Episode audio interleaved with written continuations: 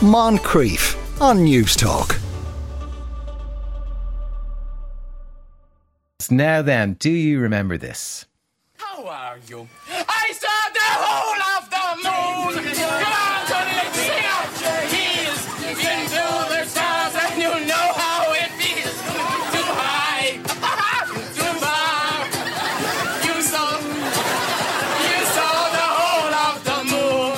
Yes, uh, the um, the inimitable Father Noel Furlong there, played by a very young Graham Norton and Father Ted, uh, exhibiting perhaps the how not to do traditional music. An impromptu trad session on board a delayed Aer Lingus flight last week got a mixed response online and revealed the schism in Irish culture between celebrating traditional music and scoffing at the musicians and their diddly eye tendencies. People took to X, formerly Twitter, in droves to ridicule the musicians on board, some saying they'd rather the plane was hijacked than have to sit through that ruckus. Where does this aversion to traditional Irish music come from and why is it so widespread? Edel Fox is a proud trad musician and producer and director at Tyrone Productions. She's on the line now. Edel, how are you today? I'm great, Tom. How are you keeping? I'm very well indeed. What What do you think of this reaction to these poor men, um, uh, poor, poor uh, Ceoltóirí Éireann members, uh, just giving people a little glimpse into our culture on Oh. flight?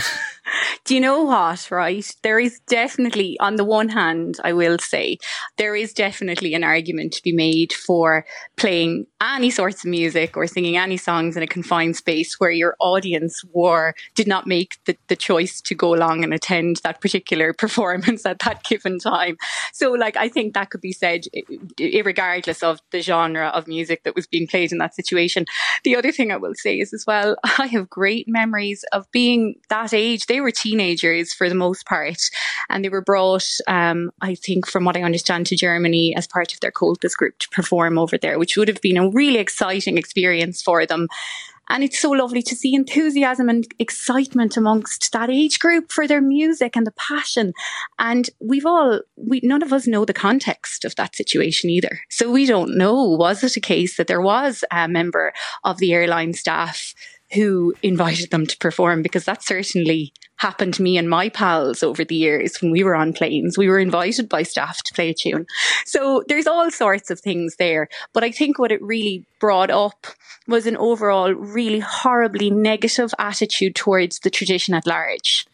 Which is kind of disappointing sometimes when It's you see also that. very interesting. I I have been thinking about this a great deal of late, and it's funny. I there's a negative. There's a band called the Mary Wallopers who I think are brilliant, and they're everywhere at the moment. But I know when I play them, I do get texts in um, with a particular four-letter word in it. And it just seems to cross something in the national psyche that there are some people who love it and some people who are almost suspicious of it. Yeah, well, there is there's something known as cultural cringe, and I know that that was referred to in an article in the Times last week about a potential cultural cringe, cringe that's so deep seated that people don't even fully recognize that they have it within them. You know, and it's basically it's a la- feeling a lack of respect or, or regard for native languages or aspects of heritage, and nearly a desire to be connecting or identifying with how things are done in other countries, like most popularly maybe the Amer- you know, the US. Yeah. And it's that sort of like we want to sort of shake off these parts of of our of our ancestry, heritage, culture, and maybe we don't even fully know that that's what we're trying to do, you know.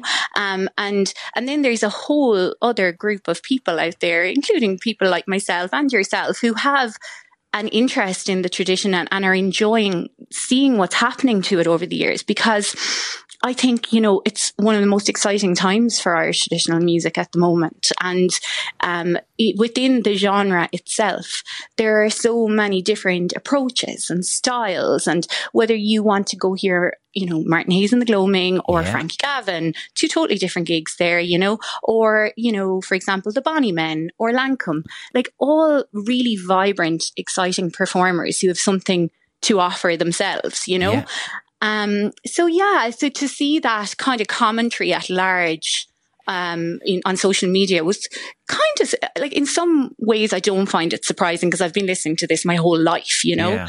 Um, but there's a language definitely around traditional music that's not. It's, that's quite derogatory in a sense. For example, the word diddly eye or that phrase, that's Yes. hugely derogatory. Hugely. Absolutely. and Well- like, Where do you think sorry? it comes from? I, I, I've been trying to get my head around where it, where it might come from, and I was wondering, is it that back in kind of through the 40s and the 50s and the 60s, it Hmm. was something that was being foisted upon us? It was this that the, the state was emerging, church and state Hmm. hand in hand, Mm-hmm. and they're trying to say we're, we, we speak Irish, we play Irish music, we're dancing at the crossroads, all this kind of thing. And, and Yeah. there's you know there's a bit inside loads of people saying, firstly, don't tell me what I like. That that's you know never going to work. Mm-hmm. And then a little bit of you feel it. It's just these people are forcing it upon you, and and that is still in- in existence in us somewhere. Yeah, and it's interesting because nowadays I I don't think anyone could claim to to have traditional music being forced upon them in 2023. Like we're not really doing that No, it anymore. you hasn't happened in decades. No, not in decades.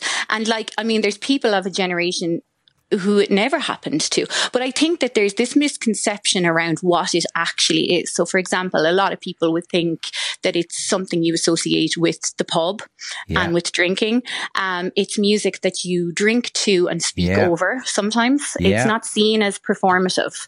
Um, it's not seen as a form of art or something that should be listened to and appreciated and, you know, um, uh, critiqued or commented on in, in that sort of respect.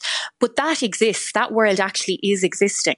And like for many people, Irish traditional music is a way of life and it's their passion. And it's, on the one hand, it's something they may have grown up with from a young age, but it's for many people, it's how they live their life. Um, you know, it's a huge part of their identity. And, um, and I think it's quite disrespectful, whatever about commentary on social media, which can be overwhelmingly negative sometimes. Tends It's to be. for- Mm, yeah, absolutely. But I think to write about it or to report it in national media like that is actually a little bit, um, it's um, irresponsible and under researched, Oh, you know? Okay.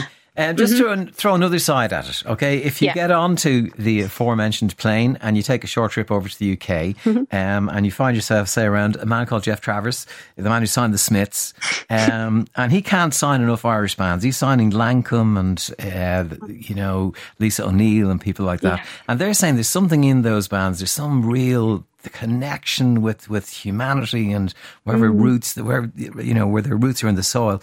There's something you, you just it's unique quality.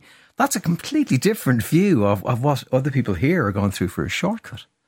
Yeah, absolutely. But like, if you stand back from it, right, and you look at Irish traditional and folk music and where it stands today in the eyes of other people and the eyes of, of a global music audience, right?